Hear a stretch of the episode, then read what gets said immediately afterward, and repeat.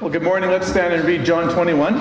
Now, I realized last week we read 15 to 17, and we're going to start at 18 today, but we should read the whole thing just for it to make sense in context. Just starting at 18 will be kind of weird. So, we're going to start at verse 15, read to the end, but in the sermon, work from 18 forward.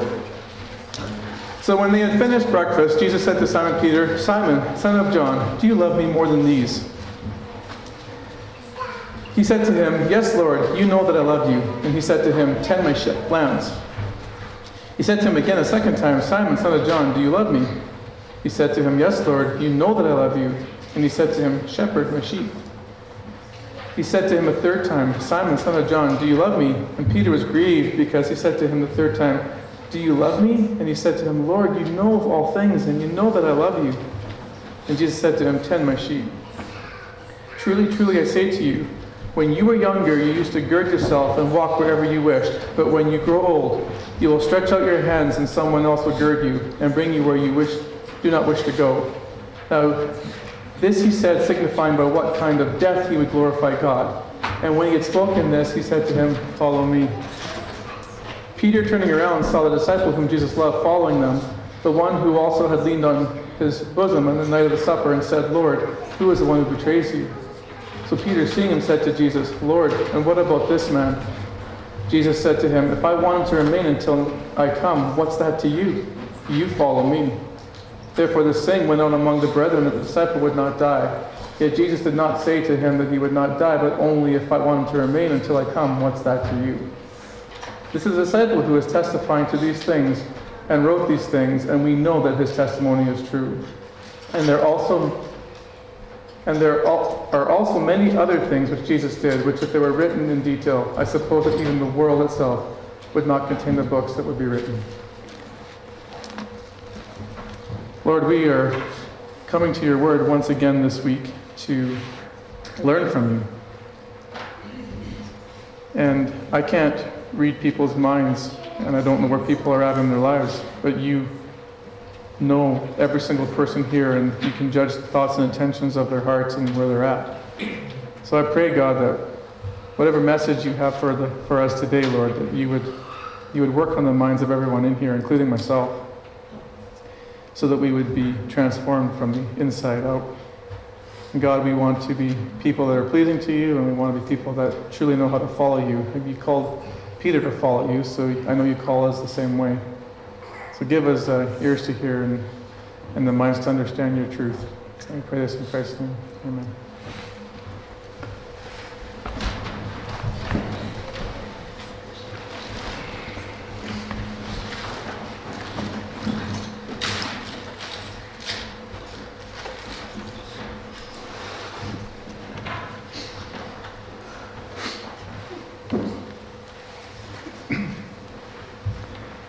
Is a monumental day in Genesis House Church. We will be now finishing the last sermon in the book of John, two and a half years later. Can you believe it? One and a half years in Exodus, two and a half years in John, and six months of miscellaneous sermons, and this is where we are today. So I don't know about you, but I found the last couple of years really profitable. Uh, for myself, uh, personally, um, it's helped me grow my own understanding of who Christ is and it's helped me understand how to live out my faith. Um, I've been able to use the book of John in many evangelistic opportunities. Some of the things I've learned in my studies and then taught you have helped me in relating to other people in the community in the way I speak to people. And uh, so it's been very, very helpful to me. And I'm not sure exactly which book we're going to tackle next. I got a couple ideas. It'll be a New Testament book, and it'll be a small book. We're going to do a shorter one probably something like uh, Peter or John or Timothy or something like that in, in, in, the epistles, pastoral epistles maybe. But wherever we go, I'm confident that we will continue to grow in our faith just like we did through the book of John. Because after all, all of the Word of God is rich and profitable for teaching. So, with all that being said, let's jump into our passage. And you remember that last week we looked at the restoration of Peter uh, back into full time ministry service, despite his previous denials of Jesus Christ. And you remember with that restoration, uh, he was given responsibility. Um, he was not to return to his old career, uh, back to being a fisherman. He was to tend to Jesus' lambs or shepherd his sheep, which is another way of Jesus saying, You're now responsible for the, my flock, like the church. And we saw him in Acts, of course, starting off in that ministry. But you and I spent a lot of time together discussing then what Peter's role as a shepherd would have looked like in application to us. And we just looked at those qualifications on the wall because um, that's what Peter also had to have in his own character. But, you know, God had called him into, or into this uh, role as shepherd and elder. And so we, you and I had to spend time looking at what that looks like for myself and anybody else who leaves Genesis House. And if you missed that sermon, it's up on the website. But Jesus wasn't quite done with Peter. Yes, he was to be restored. Yes, he was to be recommissioned. But there was something else he needed to know. There was something about his future that Peter want, needed to know. You see, taking, taking care of the flock of Christ was not going to be filled with a life of rose colored glasses in every instance. It was going to come at a high cost. And look at verse 18 with me. He says, Truly, truly, I say to you, when you were younger, you used to gird yourself and walk wherever you wished. But when you grow old, you will stretch out your hands, and someone else will gird you and bring you where you do not wish to go. Now, this he said, signifying by what kind of death he would glorify God. And when he had spoken this, he said to Peter, Follow me. What Jesus was giving Peter here was a prophecy concerning his future martyrdom. And what Jesus, Peter, what Jesus wanted Peter to know was for the next number of years, as a young man, he was going to be able to dress himself and walk wherever he wanted. In other words, Peter was going to be free to make his own decisions and basically be in control of his own actions. But in the future, this was not to be the case. In the future, someone else was going to dress him up and gird him and control him, meaning that one day Peter would be seized, he'd be bound, and he'd be led away to execution. Now, this reference to being, having his arms stretched out or his hands stretched out, we think is a prediction that Peter was to be crucified. Because again, if you're going to have your arms like pulled out and your arms stretched out, it's likely that he's going to be dying in the same way that Jesus died. And the fact that he says, "Follow me," means he's going to walk in Jesus' footsteps. So the likelihood that, that, that he was crucified was very high. And church tradition has it that Peter did die by crucifixion under the reign of Nero, the emperor of Rome, in the mid 60s. Now, this prophecy would have been around, uh, you know, 33 AD, somewhere in there. So this is about 30 years later would Jesus be crucified. Or Jesus, I mean, Peter be crucified under Nero in the mid 60s. So again, Jesus is saying to Peter, right now, as a shepherd of my sheep, you're going to basically walk and making your own decisions for 30 years. And it's going to be, you're going to have, be in control of your own actions and so on and so forth. But in the end, following me is going to cost you your life. Now, I think it's important as a church to recognize what Jesus' command to Peter to follow him meant for him. You see, he was going to have to lose his life for the sake of Christ. Now, his death was not a just cause death. It wasn't fair. It wasn't like even Peter was guilty of a crime. His guilt was due to his association with Jesus. That it was guilty for being associated with Jesus Christ, and therefore he was going to be put to death. Now, this is not the first time either that Jesus had told him this. Uh, back in John 16, 2, he had told him he was already going to lose his life. I'll read this to you. He says, They will make you outcast from the synagogue, but an hour is coming for everyone who kills you to think that he's offering service to God. These things they will do because they do not know the Father or me. So again, as the shepherd of the flock, Peter was going to be martyred for his faith some 30 years later because of his connection to Jesus Christ and for no other reason. Now, these prophecies really got me thinking. This, these two prophecies got me thinking, considering, considering uh, Peter's death. Because he's a shepherd, and that's the reality for him. And I was thinking, I'm myself, I'm a shepherd of this church, and people are rising to be shepherds of this church. So this is a reality not only for Peter, and not only for myself, and not only for the leaders of this church as well. So it's a pretty, a pretty big cost. But what's interesting is that um, it's not just for the leadership, even though it's primarily for the leadership. This is actually a promise to all Christians in the New Testament. All, to, all Christians face this potential persecution. Look at this in uh, 2 Timothy. It says, it says in 2 Timothy, For it is granted to you on, actually that's Philippians, isn't it? There you go, 2 Timothy, there you go, 3.12. It says, Indeed, all who desire to live godly in Christ will be persecuted. That's not a might be, it's a will be. It's a promise. If you live in a godly life in Christ, you will be persecuted. Consider First uh, Philippians now 129. For it has been granted to you on behalf of Christ not only to believe in him, but also to suffer for his name's sake. Right? So, two promises of suffering in the New Testament, and there's multiple others. Now, not that all persecution means that one will lose their life for Christ, because it comes in various forms, but there, but there is the potential for that to occur. There is a potential, because of association for Jesus, for that to occur. And this has been true through, through the entire church age. Now, I shared these stats with you a few months ago in another sermon, uh, but um, probably you won't remember these, and uh, and maybe probably didn't write them down in your in your uh, Bible. So we'll re- refresh your memory with this, though. This comes from John MacArthur's commentary, published in 2008, so it's 10 years old now. Uh, and considering the numbers I'm going to share with you, can, you'll see how these numbers will have changed already in 10 years. But he estimated by in 2008 by that time that since the establishment of the church in Acts, which was only 2,000 years ago, about 70 million Christians have died for their faith in Christ. 17 million. I, did, I looked on the Olympics watching the Canadian team coming in. There's 37 million people in Canada now. So basically, wipe out our nation twice over for their association to Jesus Christ. That's what's happened in 2,000 years. But here's where it's staggering two thirds of those 70 million Two thirds happened in the last century alone. In the last hundred years alone, 45 million have lost their life for Christ. 45 million. And it's averaged 100,000 a year since 1990. So if, if it's 100,000 a year since 1990, then from 2008 to 2018 is 10 more years, so we could add another million to that stat. Now, do you know, take a guess, what the two biggest who the two biggest culprits have been of, of, of annihilating Christians. Think of who do you think it is? Communism. Communists. One. What's the other one? Yeah, Islam. Rise of Islam. The peaceful nation. Don't get fooled by that. But I think it's an important lesson for us as a church again because we've lived pretty peaceful lives as Canadians. Pretty peaceful lives.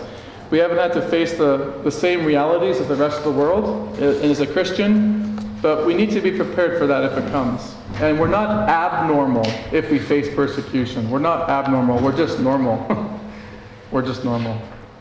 And God hasn't abandoned us, if, and He's not walked away from us if we face persecution. He's right there cheering us on. And He's cheering us on. And it's actually bringing glory to Him. You notice in verse 19 what He says to Peter? He says, signifying by what death he would glorify God. So God wasn't going, oh, I'm so sad for you. I'm, I'm, I, you know, I'm sorry I abandoned you, Peter. He's like, you know what? I'm proud of you, Peter, because you're following me. I died for the, I died for the sake of the truth, and you're dying for the sake of the truth. Now, at the time, Peter probably didn't fully understand this, but the cool thing is, we know by the end of his life he got it. Look at this great, great quote by Peter. Uh, this is near the end of his life uh, as he processed what Jesus said to him. Says, Dear friends, do not be surprised at the fiery ordeal that has come among you to test you, as though something strange were happening to you. But rejoice inasmuch as you participate in the sufferings of Christ, so that you may be overjoyed when the, his glory is revealed. If you are insulted because of the name of Christ, you are blessed, for the Spirit of glory and the God, of God rests on you. If you suffer, it should not be as a murderer, a thief, or any kind of criminal, or even as a meddler. However, if you suffer as a Christian, do not be ashamed, but praise God that you bear his name. You know, just read those highlighted words with me. Okay, if I were to say to you, I want you to tell me the context in which Peter you think he's talking. You're to rejoice, overjoyed, be overjoyed. You're blessed. God rests on you. Praise God that you bear his name. What category would you think I'm talking about? Finances, relationships, your marriage, his love for you, right? Rejoice, be overjoyed. God rests in you, you bear his name. It's all these like rah rah, like build you up in your faith kind of like talk.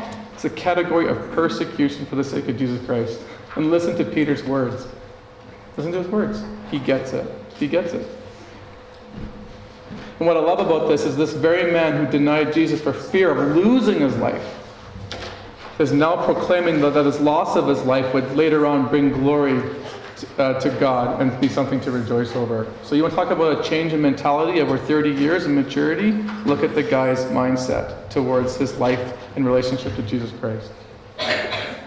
However, at the time when Peter first heard this, it did raise some concern for him. There wasn't concern to be had. And we pick up that nature of the concern in verse 20. It says here Peter, turning around, saw the disciple whom Jesus loved following them, the one who also had leaned back on his bosom at the supper and said, Lord, who is the one who betrays you? So Peter, seeing him, said to Jesus, Lord, and what about this man? Jesus said to him, If I want him to remain until I come, what's that to you? You just follow me. Therefore, actually, I'll leave it there. Leave it there. The disciple that had been walking behind Jesus and Peter as they were conversing on the beach was John. John was the one who was referred to as the one that Jesus loved. He was the one who asked Jesus on the night of the Last Supper who was going to betray him, and he was the one who penned and authored this book. But what Jesus had just told Peter, that he was going to die for his faith in Jesus and as, and as a shepherd of his flock. But John was also a disciple and a follower of Jesus and was going to shepherd his flock. And so Peter wanted to know if I'm going to die for the sake of you, Jesus, what do you have in mind for my friend John? What's life going to be like for him? Now, it's often debated amongst Christians whether Peter's question came from a place of genuine concern was he simply worried that one of his closest friends is going to suffer the same fate as him, and so he just really wanted to know for, for, for his deep worry for his buddy? Or did it actually come from a place of curiosity? He just he didn't really care one way or another, he just wanted to know. Or was it a third option? Was he actually asking the question because he was coming from a place of comparison? John had a spirit of comparison, and he didn't think it was fair that he was going to, in Christian service, have to face this kind of hardship, and John was going to go scot free. Well, I'm going to suggest to you that it's the third option. The third option. He didn't think it was fair, and he didn't like the fact that, Peter, that he was going to have to face a life of hardship that he himself was, that John wasn't going to have to face. And I would suggest this by the way Jesus answers. See, when Jesus answers in verse 22, he doesn't come in with a spirit of gentleness. He's not like gently speaking to him. He basically talks to him like this It's none of your business, Peter. It's none of your business. He says it in a rebuking way. Look at this. He says, If I want him to remain until I come, what's that to you? What's that to you? You follow me. In other words, none of your business what I'm going to do with John and what his future life's going to be, Peter. Uh, you have a job to do, and that's I want you to be personally devoted in your own life. His answer to Peter is very revealing. It's very revealing. And the reason why it's revealing is this is that Jesus would not let Peter play the comparison game. He wouldn't let Peter play the comparison game.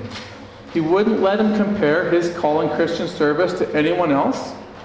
And he wouldn't let him compare his potential life of hardship in relation to anyone else. He, it didn't matter to Jesus if he thought Peter was drawing the short end of the stick. He was to focus solely on his personal devotion and loyalty to Jesus Christ. And uh, man, church, is that ever a huge lesson for us there? That's a huge lesson for us. How many times have you and I got caught up in that spirit of comparison game?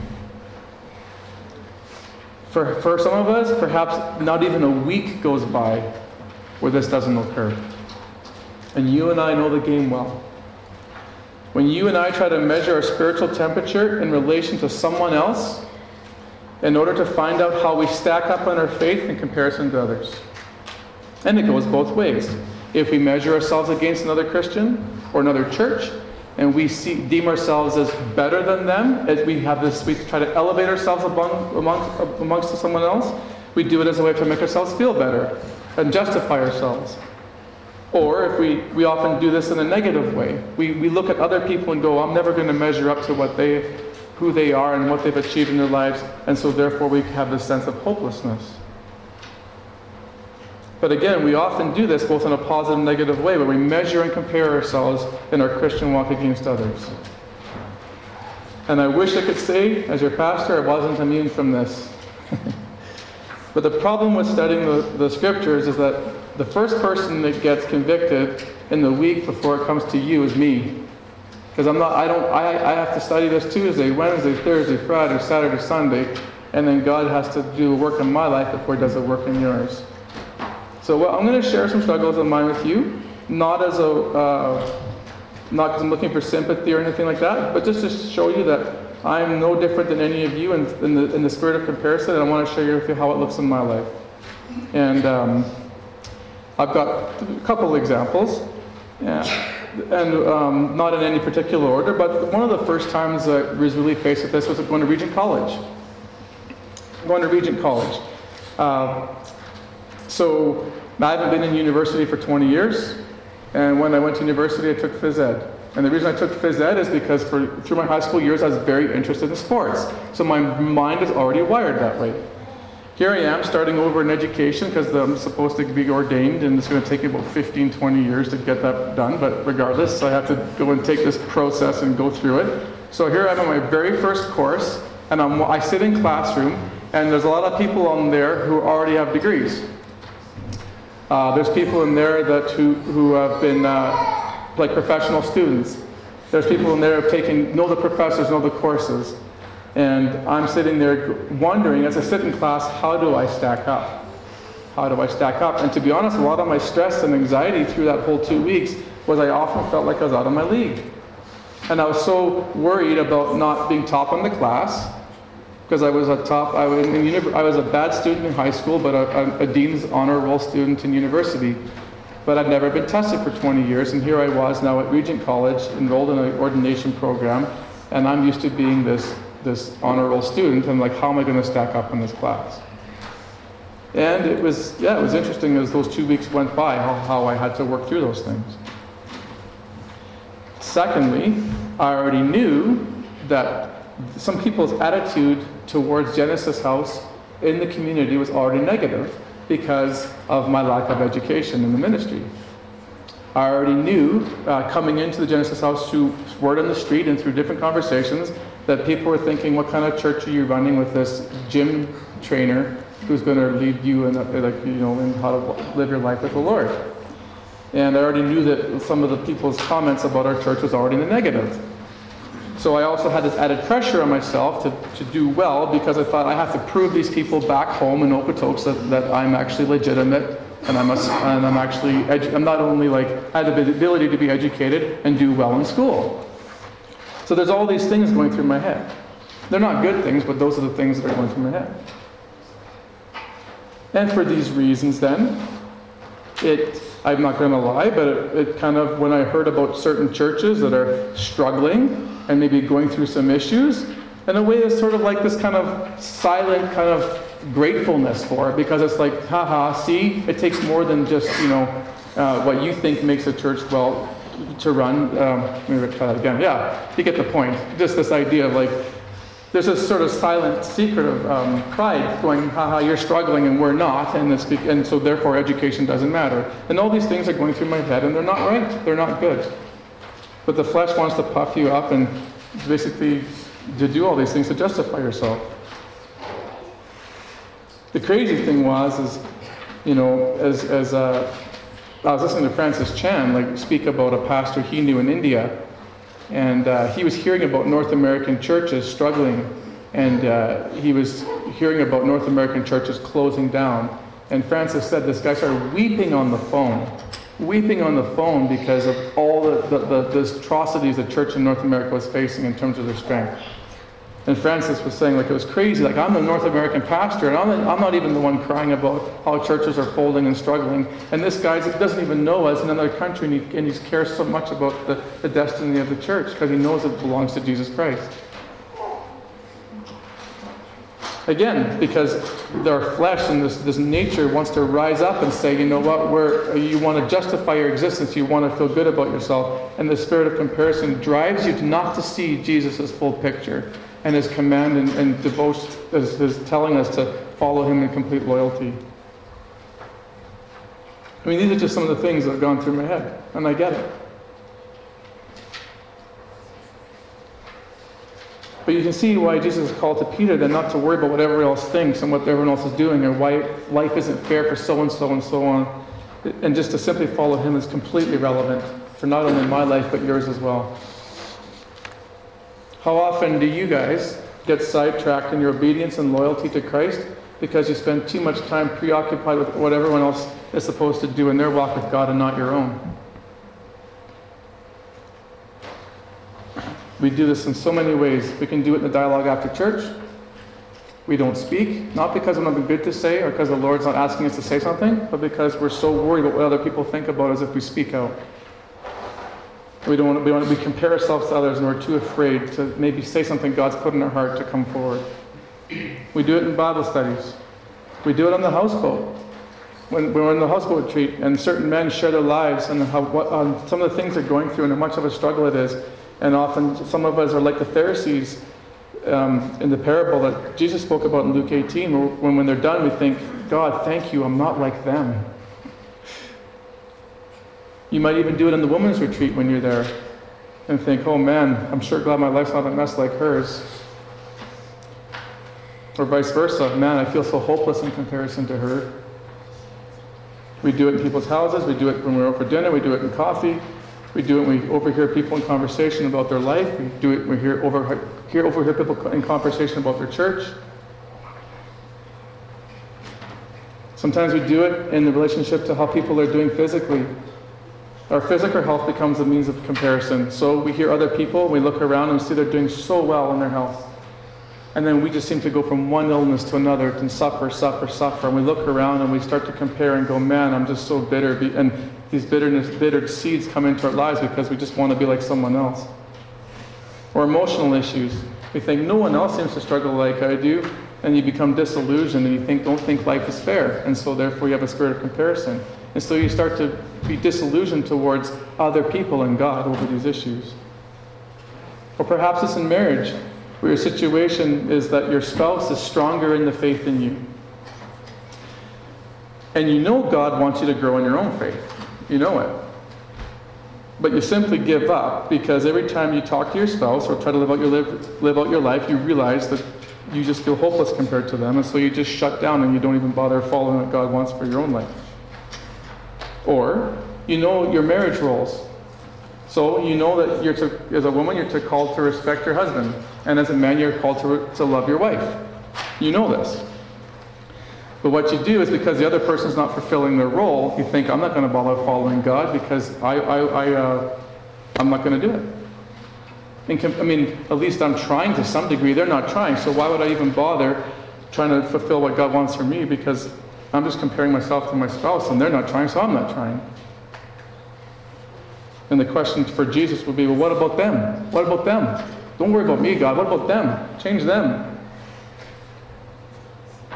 Again, like Peter's, or Jesus' comment is incredible. He says to Peter, If I want him to remain until now, what is that to you? You follow me.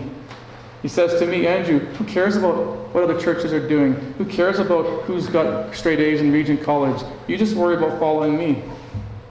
He says to you who are struggling through marriage, struggling through health, struggling through other insecurities, he's saying, I don't care what other people are going through, you just follow me. But, but why do we do this? Why do we feel the need to compare in the first place?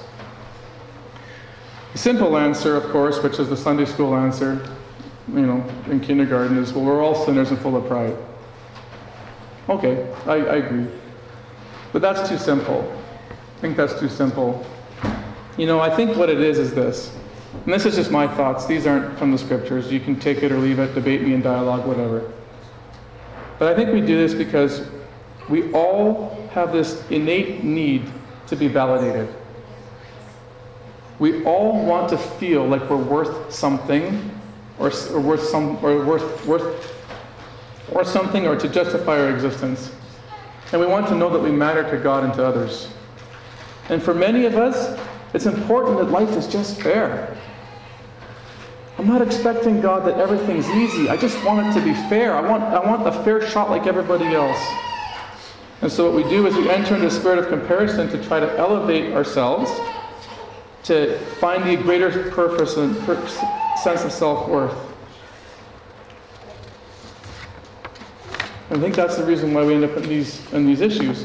But here's the sad thing it doesn't work. it doesn't work. I've personally, personally, I've never actually received any healing from any insecurity or conquered any fear by trying to do this. Never. Even if I come up with a legitimate answer, all it takes is another conversation, or two hours later, I'm back in the same pattern. And I suggest it's probably the same for you. It doesn't work. A spirit of comparison doesn't work. It doesn't actually change and bring any healing or wholeness to your life. Joe Dongell rightly says this. He says, Christians often become disillusioned and bitter when comparing their faith with others. Isn't that true? Have you ever, in the spirit of comparison, either if you elevate yourself above someone or, or make yourself hopeless compared to someone, you ever walk away feeling whole and, and like you've been healed and like you're, you're, you're like God's doing an amazing work in your life? You feel disillusioned and bitter. This is why Jesus doesn't want us to be preoccupied with comparing ourselves to others.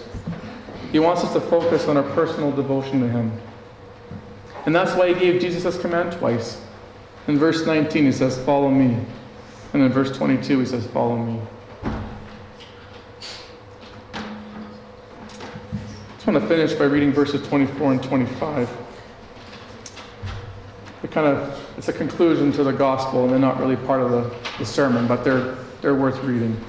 It says, This is a disciple who is testifying to these things and wrote these things, and we know that his testimony is true. And there are also many other things which Jesus did, which, if they were written in detail, I suppose that even the world itself would not contain the books that would be written. You know, this, this, these two verses kind of amaze me because when I read the New Testament, I think I have a lot to go on in terms of who Jesus is and understanding what he'd done and what he'd said and what he taught. But John lets us know here that we only have a selective, a selective rather than exhaustive record of Jesus' life and ministry.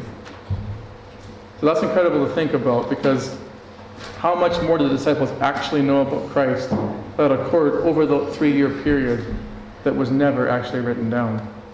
And those are stories and things we'll only learn when we get to glory. So there's a few lessons I do want to hit from today's sermon. The first one is simply this. As believers, oh, for some reason this keeps skipping ahead. Okay, try this again. Lesson one Genuine followers of Jesus will all face some form of persecution in their lifetime. Genuine followers of Jesus will face, at some point, persecution in their lifetime. It's a promise from Philippians, it's a promise from Timothy. Now, persecution doesn't have to always come in the form of death. That's not always what it means, but it can mean that. You can be shunned by a friend at school because of your connection to Christ. You can be shunned at work because of your connection to Christ. You can be mistreated in the family because of your connection to Christ. There's so many different ways persecution can occur. But ultimately, as it is the reality in places like Iran and North Korea and, and uh, the rest of the world, it can mean losing your life. Second, to be persecuted for the sake of Christ brings glory to God. I don't know if you ever think of that. I'm, I wonder if we were to be persecuted for the sake of Christ, if we walk away going, God, where are you in all this? And He's like, I'm right here. I'm totally right here. It's a life I had to live. It's a life Peter had to live. It's the life the Acts Church had to live. He says, I'm right here. It brings glory to the Lord.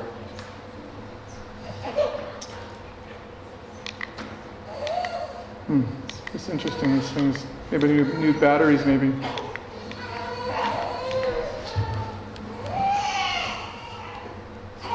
Third lesson.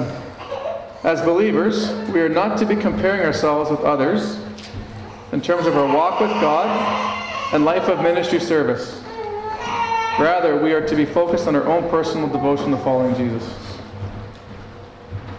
We're not to be comparing ourselves with others in terms of our walk with God and life of ministry service. Rather, we're to be focused on our own personal devotion to following Jesus Christ.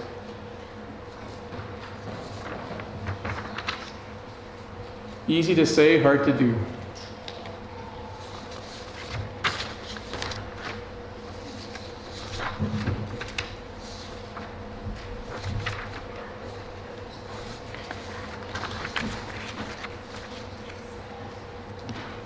It's hard when we see others who go through life seemingly untouched by this world, emotionally, physically, financially, and we seem to struggle in all these areas. It's hard not to get into a life of comparison when we seem to suffer hardship and everyone else has to go, go through life in somewhat of ease. It's hard to not puff ourselves up when our own faith or our church is doing well in comparison to others, or vice versa. We get deflated because we think everyone else is doing better than us. But as Christians, we need to be okay with how Jesus deals with others, and we need to be focused on glorifying and following Him personally. But could you imagine the unity that would exist within the Christian community if this happened? Could you imagine the unity in the church? If we're worrying about everybody else's business and what everyone else is up, what everyone else is doing, or how it would prevent us from meddling in other Christians' lives? Or how it would solve a lot of marriage issues? Because we get off the crazy wheel because both people aren't functioning in their role and one person says i'm going to devote my life completely to the lord no matter what the other person does how fast it could change a marriage or even changing your parenting with your children one parent's completely devoted to god and going just gust, full gusto and, and doing everything he can just to try to raise their children in the best way possible instead of both parents throwing in the towel or how much better relationships would be between friends if we obeyed all of God's commands and how to reconcile when conflict happens and overlook wrongs and things like that. Incredible unity if we actually took Jesus' command to heart.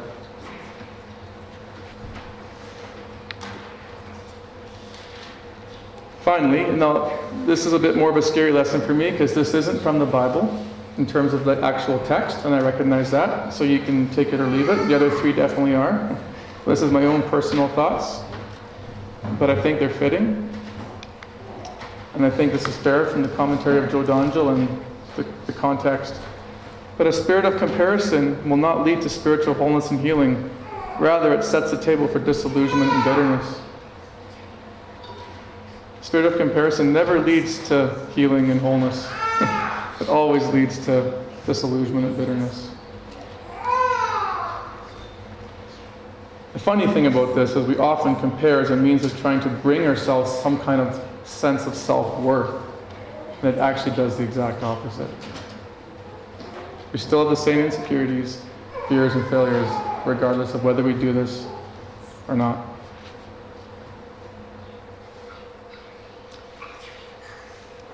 So that is the final sermon in John. And just like John has been throughout the whole course of the two and a half years, heavy hitting. He doesn't mince words, and God's truths ring clear through these verses.